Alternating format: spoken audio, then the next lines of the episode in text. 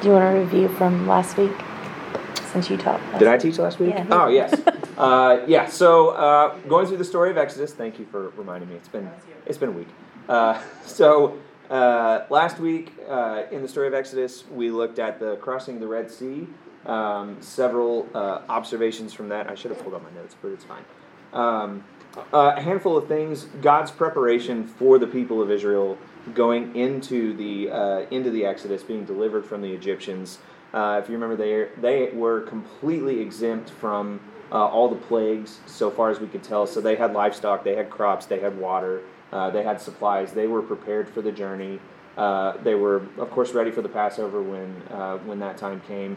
And then as they go out into the desert, two to three million people um, all kind of start to wonder, hey, what's going on? Uh, God leads them to a dead end right at the um, edge of the sea, uh, and they start to freak out when they see the Egyptians coming, uh, as I think many of us would, to go, hey, wait a second, why did we go this way?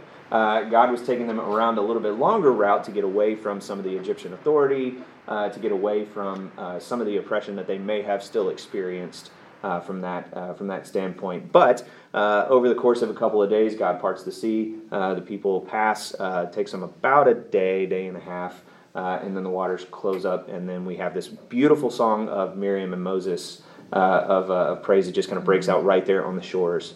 Um, and there's a little bit of prophecy in there too. Miriam saying the nations are now going to hear about who God is and what God does, and they're going to be very afraid of uh, the reputation that this new God, this Yahweh, has uh, in the world. So um, the the way to make yourself known in the world back then was just to conquer somebody and say, "I'm here now," and that's exactly what God does. He takes on the superpower of the world. And, uh, and says this is how this is how life is going to be. I'm going to take care of my people, and if you get in my way, you better watch out.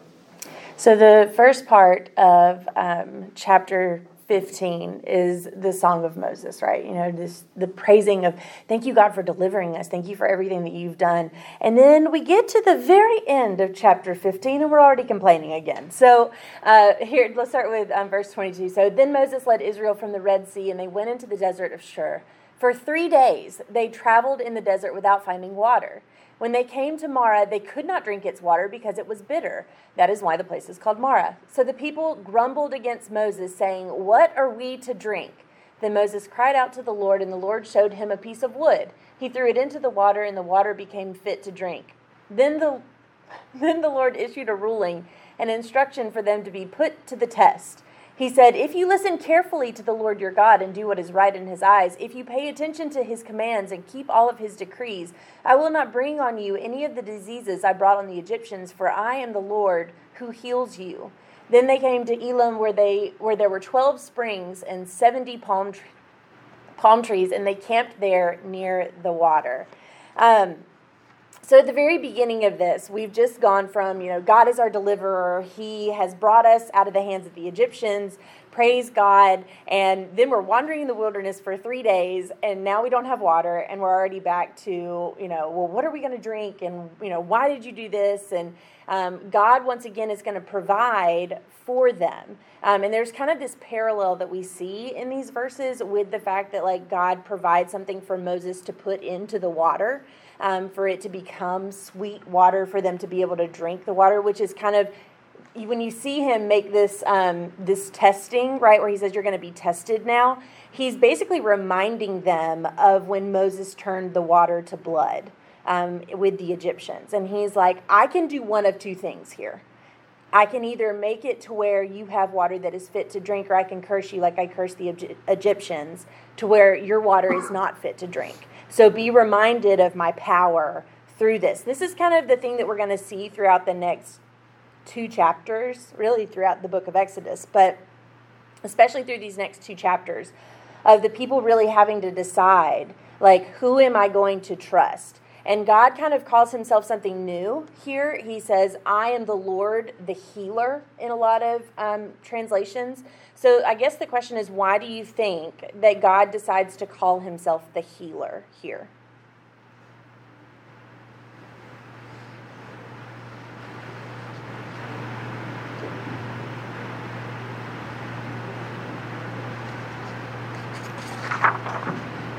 I also thought it was kind of an interesting name for him to give himself in this passage.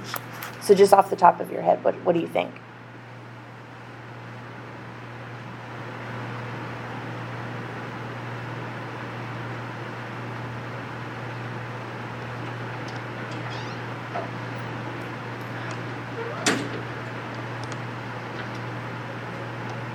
I'm really good with silence. I teach middle school.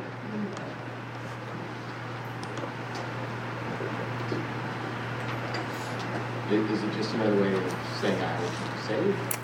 That's what I think. I think it's just another way of reminding them that, like, I can heal all things. I can make all things new.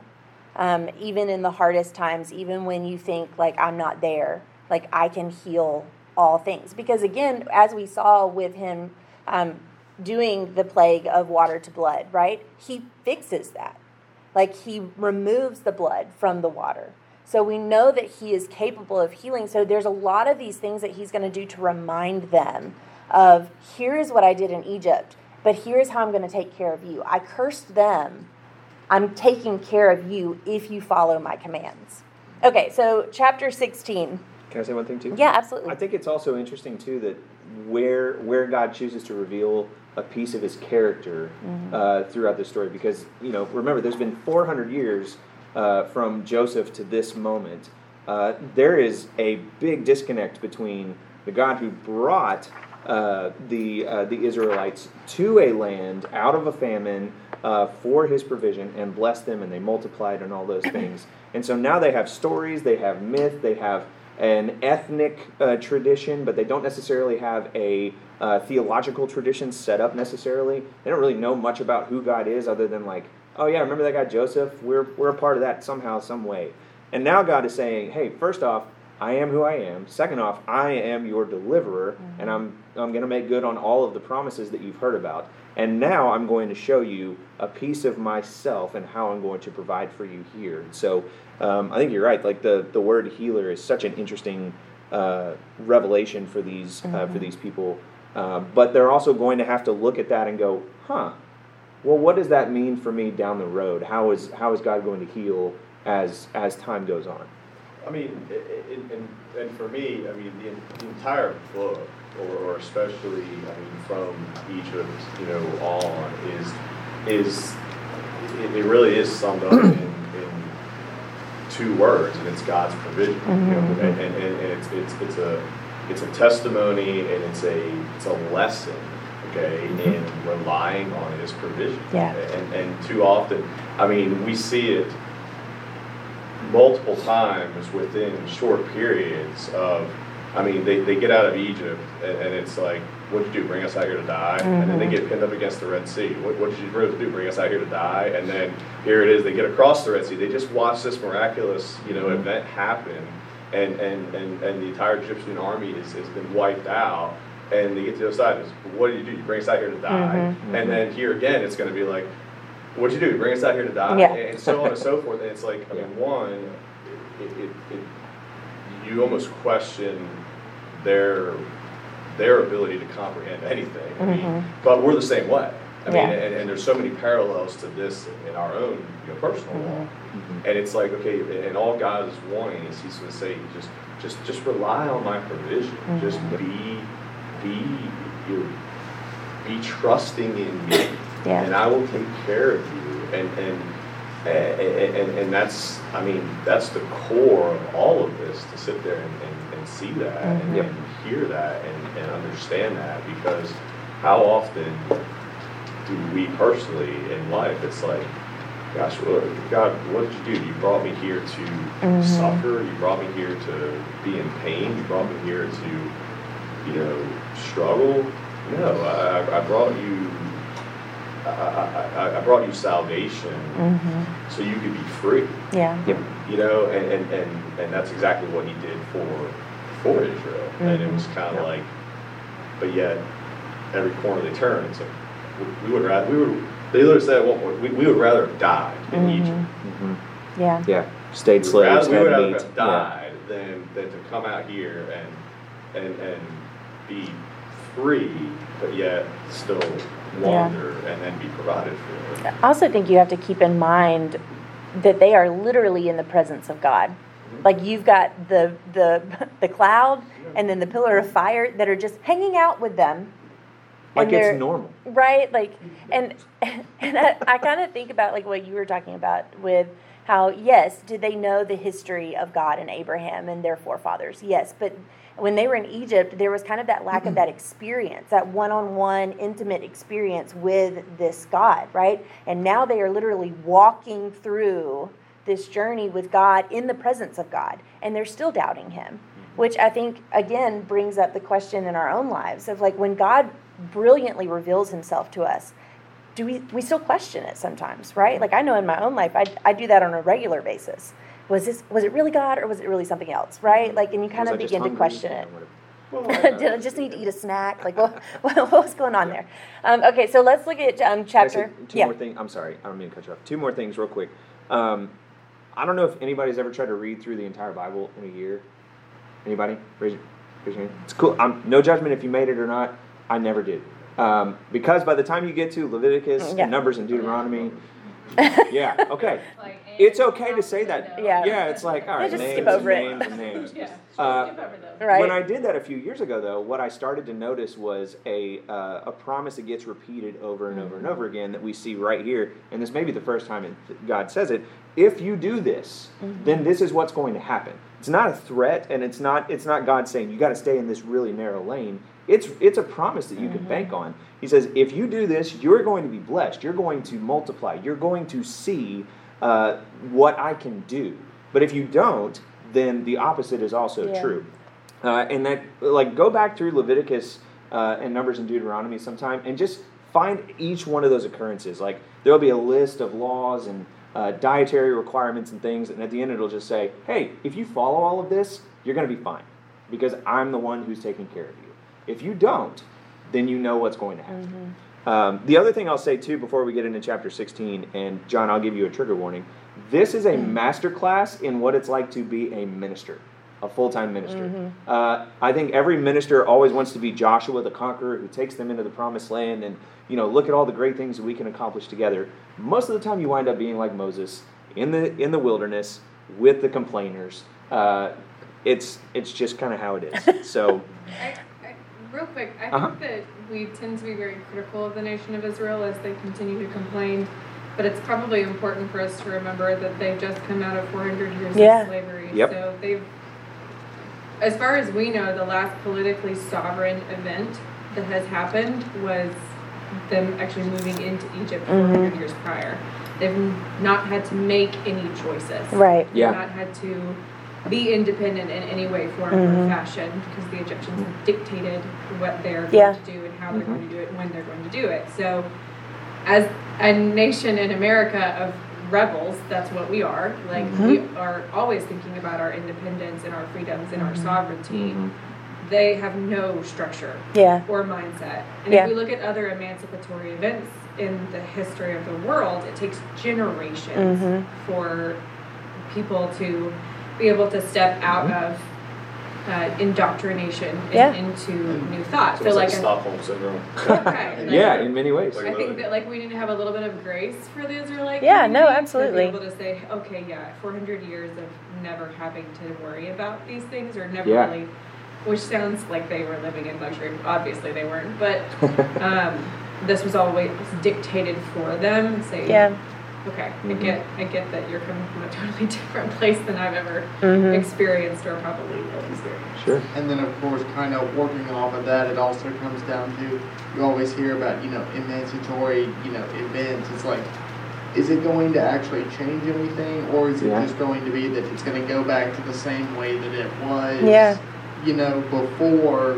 It's just like, oh, you know, we're free from, you know, this dictator, and then the person who overthrew him there was a 50-50 chance, probably more, that they're Mhm. just going to go back and do the exact same thing that they were, you know, that the previous dictator was doing. Mhm.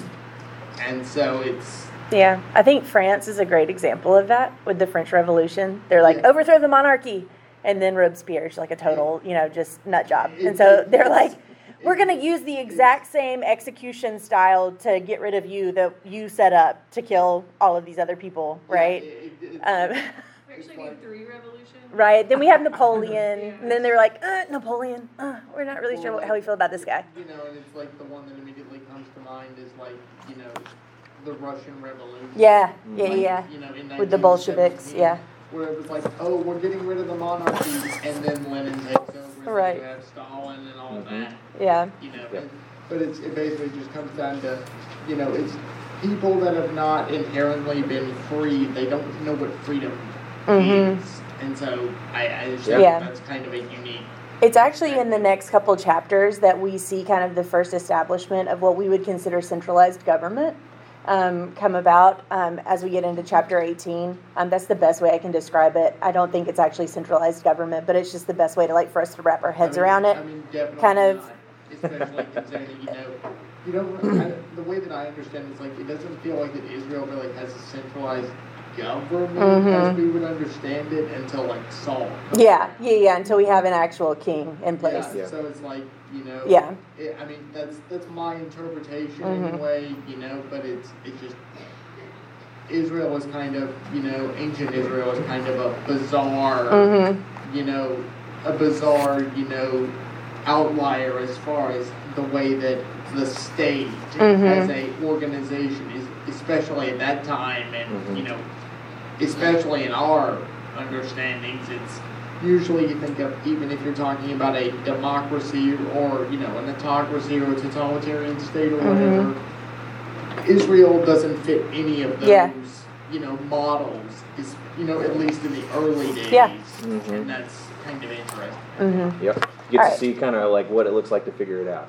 yeah, Yeah. exactly Okay, so we're going to look at chapter 16, verses 1 through 21, and I'm just going to go ahead and read through um, verses 1 through 21, and then we'll just kind of we'll discuss. So then they left Elim and journeyed into the Sin desert between Elim and Mount Sinai. They arrived there a month after leaving Egypt. There too, the whole community of Israel spoke bitterly against Moses and Aaron. Now Aaron's gotten you know pulled into the mix here. Oh, that we were back in Egypt, they moaned. It would have been better if the Lord had killed us there. At least there we had plenty to eat. Um, in one translation, it says we had pots of meat and enough bread to fill our bellies, um, which I think is a very interesting. You just had pots of meat sitting around. Okay, all right. Um, but now you have brought us into this desert to starve us to death. Then the Lord said to Moses, Look, I'm going to rain down food from heaven for you. The people can go out each day and pick up as much food as they need for that day. I will test them in this to see whether they will follow my instructions. Tell them to pick up twice as much as usual on the sixth day of each week. Then Moses and Aaron called a meeting of all the people of Israel and told them, In the evening you will realize that it was the Lord who brought you out of the land of Egypt. In the morning you will see the glorious presence of the Lord. He has heard your complaints, which are against the Lord and not against us. the Lord will give you meat to eat in the evening and bread in the morning, for he has heard all of your complaints against him. Yes, your complaints are against the Lord, not against us. Then Moses said to Aaron, Say this to the entire community of Israel Come into the Lord's presence and hear his reply to your complaints. And as Aaron spoke to the people, they looked out toward the desert. Within the guiding cloud, they could see the awesome glory of the Lord. And the Lord said to Moses, I have heard the people's complaints. Now tell them, in the evening you will have meat to eat, and in the morning you will be filled with bread. Then you will know that I am the Lord your God. That evening, vast numbers of quail arrived and covered the camp. The next morning, the desert all around the camp was wet with dew.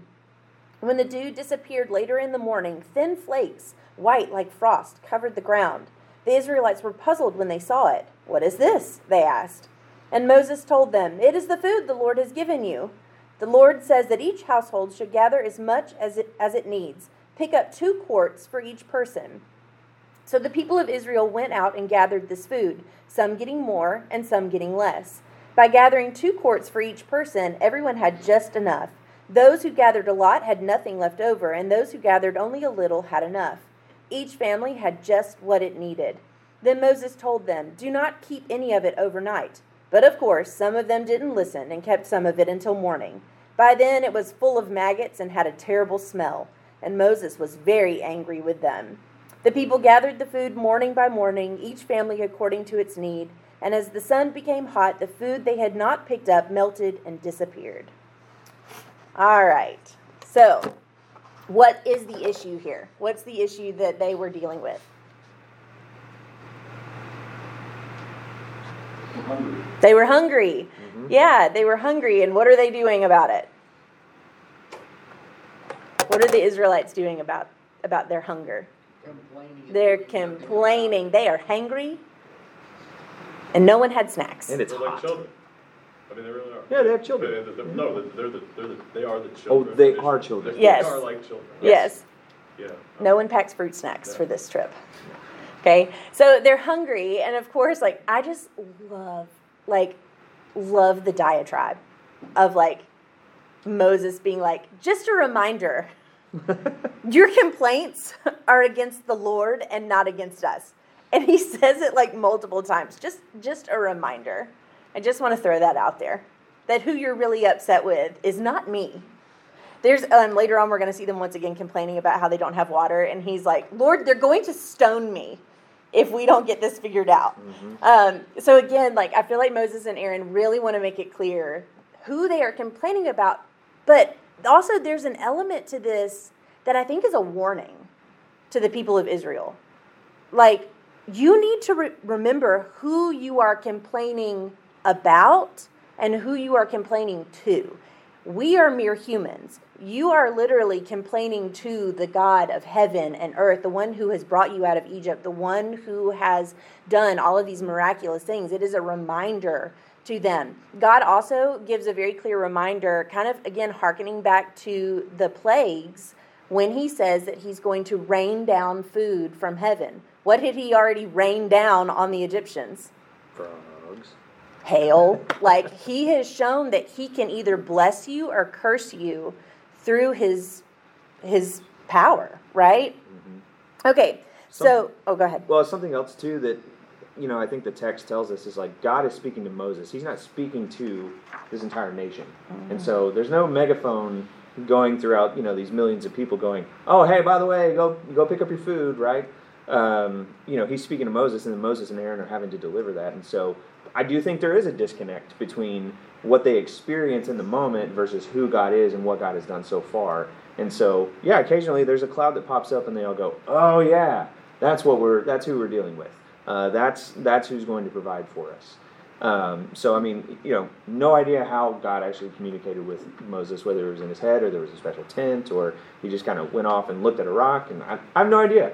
Um, and I can imagine that, you know, as a regular person in the nation of Israel at this moment, they probably felt the same way. Like, I mean, God's speaking to you. Like, why can't we hear that? Why can't we experience all of that? Um, and as we'll see later on when they get to Mount Sinai, sometimes you don't want God to speak. Sometimes you don't want to hear the audible voice of God. Uh, in fact, when you look at how people react when they do hear the audible voice of God, I'm not sure that I would want to hear that, um, you know, in my own life. So, Yeah. But- But it also, I think it comes down to, they, they, it, it shows they don't fully trust Sure. Yeah. Right? I mean, it, it, again, even after all they've seen, but they don't have full trust and, and faith in, Mm-hmm. in him and what he says because they they are like children. They, they you, say do this, do this, do this, do this. Don't do this. You know, sixth day pick up. I mean, it's later on, but the sixth day pick up twice as much because it's not going to be there the seventh day, and that they don't do it, and and, or, or, and, and and they sit there and they. So it's obviously that they don't they don't trust Mm-hmm. in in what Moses and, and, and Aaron have to say, Mhm. um, which is ultimately what, what God has had, has had to say. Mhm. Yeah. And so, and that speaks to their hearts. I mean, and that's, again, I think one of the reasons why he says, okay, fine, you're going to wander around this place for quite a while, you know, before, before you get into it. It, it does bring up the idea that it's like, this is what I think last week we were talking about, it's like a million-ish people, Mhm. right, in our number. And it's like, they don't have telephone, they don't have Facebook, they don't have email, they don't have normal, and so like in a weird way of like, upon receiving this, uh, you know, in a weird way, there almost has to be a system of, kind of a system of government in and of itself, because if he's the leader, you know, Moses is the leader of this, of the people at this moment, of like how that is communicated, Mhm. it becomes a bad game of telephone. I mean, Yeah. I can't imagine Yeah. Like I can't imagine, you know, being at, you know, I mean, because I would assume it would take days for For that to be communicated, down, yeah. Right? I can't Mhm. imagine what it's like, because then you're just trusting. Not everybody knows Moses. You know, a million people don't know Moses, Mhm. and so it's like I'm trusting this person who's telling me what to do. But Yeah. really. So that's really interesting. We're, Yeah. we're no different. We have bosses, we have managers, we have leaders and ministers here at the church, and we have to make that same choice. Are we going to trust the people uh, that we're supposed to be entrusted to? Mm-hmm. And how does that play out, especially when there is a disconnect? And and I think about too, in our own, in our own faith, right, our own walk, it's, it's, we, we can all, every single person can look back over your life and whether, whether whatever struggle you were in or whatever you were dealing with, and you may have questioned, okay, God, are you here, or, or where are you, or, but when you look back, okay, and, and hindsight's twenty twenty, you can see, no, okay, you were there, every single time you were there, you were, you were faithful, you, you did what you said you were going to do, Mhm. right? But yet, for some reason, even if that's happened a million times, when I'm speaking for myself personally, that's it happened a million times in my life, and I can look back at all of those experiences and say, okay, he was there every time, and I'm in that next that next situation, and I said, well, what if this one time he's not? Mhm. Right? Yeah. And I mean, I have no reason to doubt any of it, but yet, what if this one time he's not? Mhm. And I'm sure that's the same thing that's going through there. What what if tomorrow that man is not going to show up? Mhm. You know, so I want to I want to have a little extra.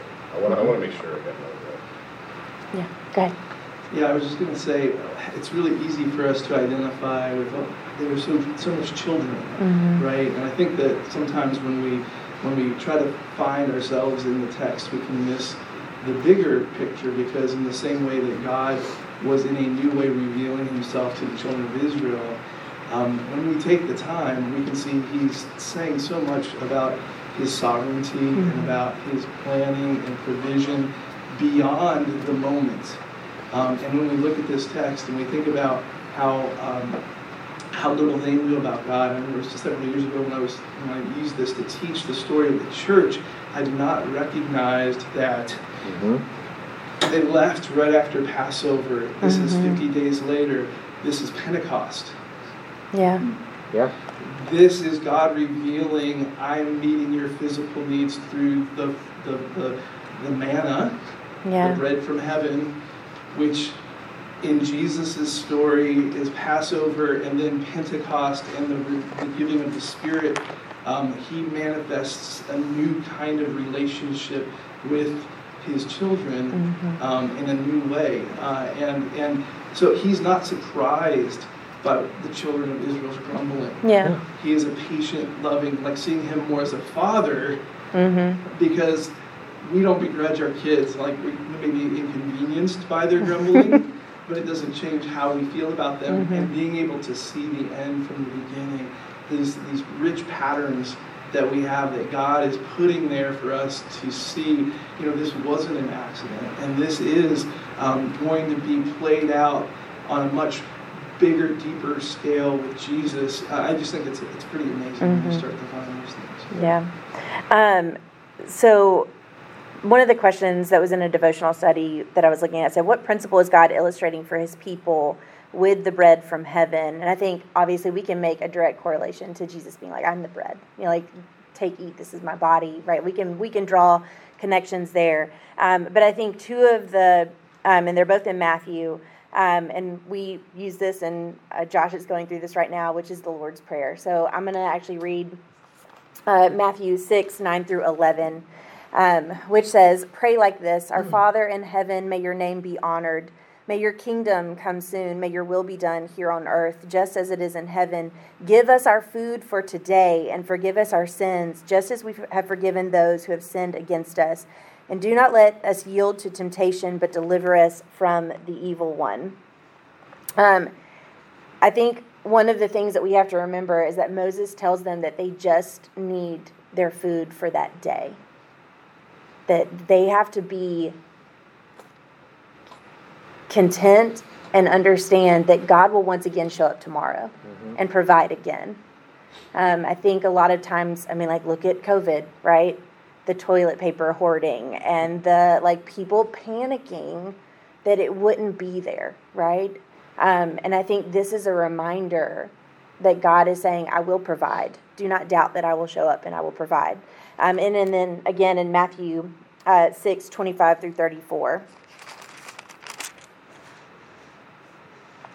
So I tell you, do not worry about everyday life, whether you have enough food, drink, and clothes. Doesn't life consist of more than food and clothing? Look at the birds. They don't need to plant or harvest or put food in barns because your heavenly Father feeds them, and you are far more valuable to Him than they are. Can all your worries add a single moment to your life? Of course not. And why worry about your clothes? Look at the lilies and how they grow. They don't work or make their clothing. Yet Solomon in all his glory was not dressed as beautifully as they are. And if God cares so wonderfully for the flowers that are here today and gone tomorrow, won't he more surely care for you? You have so little faith. So don't worry about having enough food or drink or clothing. Why be like the pagans who are so deeply concerned with these things? Your heavenly Father already knows all of your needs, and he will give you all you need from day to day if you live for him and make the kingdom of God your primary concern. So don't worry about tomorrow, for tomorrow will bring its own worries. Today's trouble is enough for today. I feel like my mom said that to me so much growing up. Like, don't worry, don't be anxious about today. Everything's going to be okay. And I never made the connection to this story. That that's really what God is communicating here. Is that by saying two quarts, just two quarts. How every person should have two quarts. And I'm going to show up and I'm going to provide again tomorrow. I never like made that connection here and I'm so glad that as an adult, like I've I've finally seen the connection between a real genuine connection so many times between the Old Testament and the New Testament and the way that God shows up, and the way that God provides, and the way He reminds us of His provision. Um, okay, so we're going to look at also, I just have this vision in my head. I have to say this, okay? I just have to. Of like the quail showing up and they're just chasing them around. Like that's, like as a kid, I just thought it was like meat just laying on the ground. And they like, but he's like, no, quail, actual quail. I just want I want to see a movie where they're just like chasing these birds all around trying to catch them. Probably that's work. really what I want to see. Well, I think that's actually an important point because this is one of the dichotomies of God that I struggle the most to live in, which is yeah, yes, like God is a provider, and he's a healer, and he takes care of us. At the same time, God is wild mm-hmm. and unpredictable. And the ways that he chooses to take care of us are wild and unpredictable. Mm-hmm. That's what makes it difficult to trust. And we have thousands of years of Christian tradition now that try and tell us that God is like kind of formulaic and if I input these things, then these things will come mm-hmm. out. Yeah. And there's two elements going on in this story, which is I will provide for you, I can be trusted. I will provide for you exactly as I want to. You will not see it coming, and it will be something that defies all logic. Mm-hmm. So, for the nation of Israel, who is because they are an ancient culture, they're very in tune with like the natural processes of the world. Mm-hmm. For God to, throughout the entire story of Exodus, flip those processes on their heads. Like, I don't think we can get rid of the fact that God is wild like it's crazy stuff. Mm-hmm. I mean, especially by the implication of you have to imagine of like manna. Maybe I'm wrong, but the implication that you get is, is that it's not, you know, they're in the desert. Uh huh. It would be sandy and dirty and nasty. Yeah. Why would anyone want to eat that? It's mm-hmm. basically a mountain. So it's like the implication you get is is that it's not, you know, covered in sand and dirt and yeah, you mm-hmm. know, filth. Because and so like that's that's how I interpreted it. Mm-hmm. I heard a preacher once describe it as frosted flakes. Yeah. Like that's what they had on the ground every day, It's just frosted flakes. It's like well, that doesn't sound so bad. Right. But okay. You got to eat it every day. right. All right. So we're going to look at 22 through 30. On the sixth day, there was twice, twice as much as usual on the ground, four quarts for each person instead of two. The leaders of the people came and asked Moses why this had happened. He replied, The Lord has appointed tomorrow as a day of rest, a holy Sabbath to the Lord. on this day we will rest from our normal daily task. So bake or boil as much as you want today and set aside what is left for tomorrow. The next morning, the leftover food was wholesome and good, without maggots or odor. Moses said, This is your food for today, for today is a Sabbath to the Lord. There will be no food on the ground today. Gather the food for six days, but the seventh day is a Sabbath. There will be no food on the ground for you on that day. Some of the people went out anyway to gather food, even though it was the Sabbath day, but there was none to be found. How long will these people refuse to obey my commands and instructions? The Lord asked Moses. Do they not realize that I have given them the seventh day, the Sabbath, as a day of rest? That is why I give you twice as much food on the sixth day, so there will be enough for two days. On the Sabbath day, you must stay in your places. Do not pick up food from the ground on that day. So the people rested on the seventh day. In time, oh, well, we'll stop there. We'll stop at 30. okay. Um, why is there no bread to gather on the, sev- on the seventh? Se- oh, Lord. On the seventh day. Help me.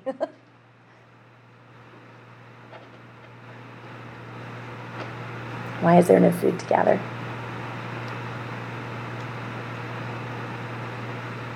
You're supposed to rest. Okay, he declares it what? Yeah. The Sabbath, right? Now, I think it's interesting that they say, why? I think in my head, I always just thought like they knew.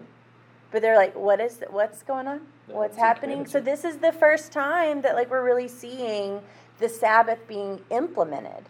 Um, and I think the big question is eh, when we look at people who still go out on the seventh day to gather. And I think once again we're to the what did they get the message? Um, and you know, obviously we see God's frustration of like, why are they not like obeying my instructions? Like, when are they going to get it that I will provide for them? But again, I think we can say the same things for ourselves, right? Like God's like, when are you gonna when are you gonna open your eyes and see that I'm gonna take care of you? Um, the question um, that I want to ask is, do you see Sabbath in this situation as a restriction or as a blessing?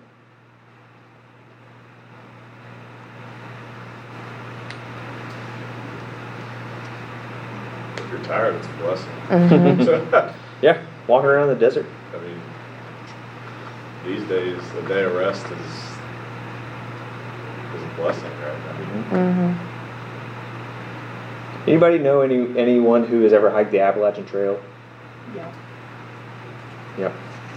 Uh, I followed a couple of people on Instagram right after uh, right after COVID, like the first people who got to do the trail, and it never failed. Like everybody who does it wants to make progress. They want to hit a certain number of miles per day and all of that. And then there are what they call zero days, where they're in a town or the weather keeps them keeps them down, or they're unable to continue. Uh, you know, making progress, and it frustrates them because they're like, "Hey, I'm trying to make it all the way up to Maryland, um, you know, all the way up to Katahdin at this point." So, um, but anybody who is a seasoned uh, a seasoned hiker backpacker will tell you you got to have zero days. You've got to have days where your body just does nothing, so that you can do the next 6 so that you can do the next twelve, however many it is. Yeah. Um, I actually had a moment this week um, on Monday of this week. My mom um, took the took both of our boys Sunday night and had them spend the night at her house. And I was like, and she was like, I'm going to keep them all day on Monday. Like, you know, you do what you need to do. I was like, great, I'm going to clean my house. And she goes, no, that's not what I mean. She goes, I want you to rest and like make time for yourself. Y'all, I spent the first like four hours of my morning having no idea what to do. Like, I I was like, I, what am I supposed to do? So I just like sat on the couch for a while and then I was like, I mean, I guess I could go eat lunch somewhere that I want to eat lunch. And then I just I ended up having like this beautiful day where like I just did the things that like I needed to do for myself. Like um, and none of it I did buy cleaning supplies, so you know, there was that. Um, but like I told Charlie, I was like, I don't know how to rest, like, and to to put myself like in a moment where I can think about what is what is good for me. Um, I'm a teacher. I'm a mom. I'm a wife. Like I coach softball. My boys play sports. Like we are constantly going from one place to the other. and I'm constantly thinking about what does everybody else need and making sure that they're taken care of. And so for me to kind of have a Sabbath day um, was hard for me. Um, and you have to also remember the Israelites have not had anything like this. Their whole lives have been about working from sun up to sundown as they lived through through Egyptian slavery. Um, so this is a very interesting concept for them. And in American hustle culture, it's it's hard for us, right? Uh, we feel like we can't stop. If we stop, then everything falls apart. Um, so again, I think that we really have to evaluate where are we making space for Sabbath in our own lives, um, and being okay with taking Sabbath, um, and and not not the idea of like oh, putting myself first, but like it's okay to take time to rest and meditate and do the things that you need to recharge for what's coming later on.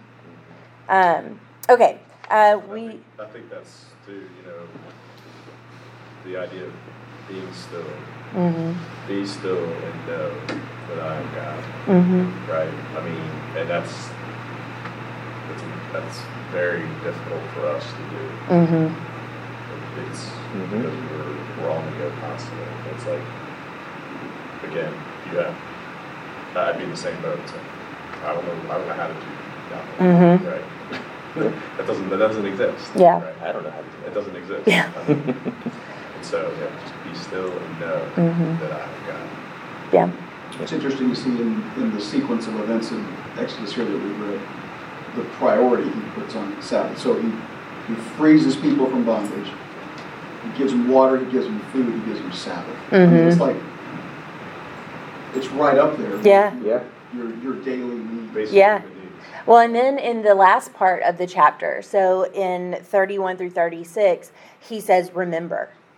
He says, Take a jar, every family, take a jar of manna to keep with you, not to eat, but to remember God's provision. So it's like we have our food, we have our water, we have our rest, and we have remembrance. Like those are kind of the big things that we see in these, in, in just, you know, 15, 16, 17, but even coming out of Egypt, right? Is rest and remember. Remember. Um, the jar that Aaron collects, um, and it says, then place it before the Lord to be kept for generations to come. This is the jar that will eventually be placed in the Ark of the Covenant. Um, and so th- they carried this jar around for a long time. Um, and then um, eventually, it's, it's one of those where they want to keep this as a part of their history to be reminded of God's provision for them. We're not going to get to 17 and That's 18 fine. today. Yeah. That's Um, okay. we'll have to pick up there next week. Sure. Um, but does anyone have any questions or comments, Final thoughts? salutations? Um, I just find it interesting that it comes down to, you think of the people complaining, it's no wonder that Moses eventually strikes the rock. Yeah. Yeah. That's, that, that, that immediately just kind of clicked with me, that, Mhm. okay, it's, it's no surprise that he eventually did that, because he was like, I'm sick of you people complaining. mm-hmm. Mm-hmm. Yeah, Uh, absolutely. I did. I did full time ministry for ten years, and uh, there are many, many things that I could point to where I was just like banging my head against the wall, or like, "Are you kidding me right now?" The one I remember the most. Somebody came in uh, to the church office one time. You would know who it is if I told you their name. and they said, uh, "They said my wife got sick because the air was on." And I said, "Excuse me, what?" And they said, "Yeah, it was too cold in the sanctuary." And uh, It's my wife, yeah, it's you know kind of like this. And he was like, "My wife got sick because of that." I was like, "Okay, what what do you want me to to do about that?" And he was like, "Well, uh, next time will you will you crank up the temperature?" I was like, "I have no control over that. Like, I am the youth minister. I'm not a facilities person." Uh, and I was like. I was trying to trying to do my best, like to to understand what he was doing. I was like, "Hey, can you show me where you guys sit?" And sure enough, uh, the place in the sanctuary he was sitting uh, was like at the convergence of two vents and like shooting right down on their spot. I was like, I mean, you know, you could just move. And he was like, Why would I do that? I was like, Okay, I'm not, I'm not going to win this one. Let's just let it go. Uh, my other favorite one was somebody who called, uh, who sent a uh, an email to the church office and said, The communion juice is too cold. Yeah. Yeah. I, I thought that's where you were going. Yeah. No, no, that's, yeah. I was like, uh, sorry? Like just. I like when the don't know. communion juice is cold. Yeah, it's warm communion It's a little juice. It's Right? Yeah. I don't know. It's just it's Nothing good. better in a pantry. Yeah, Yeah. exactly. Exactly. Awesome. Uh, all right, we'll pick up next week. Is it me next week? I have no idea. Well, I got it. We got to finish. We're gonna. Yeah. Yeah, we'll finish this next week. Yep. For sure. All right. Thanks for being here.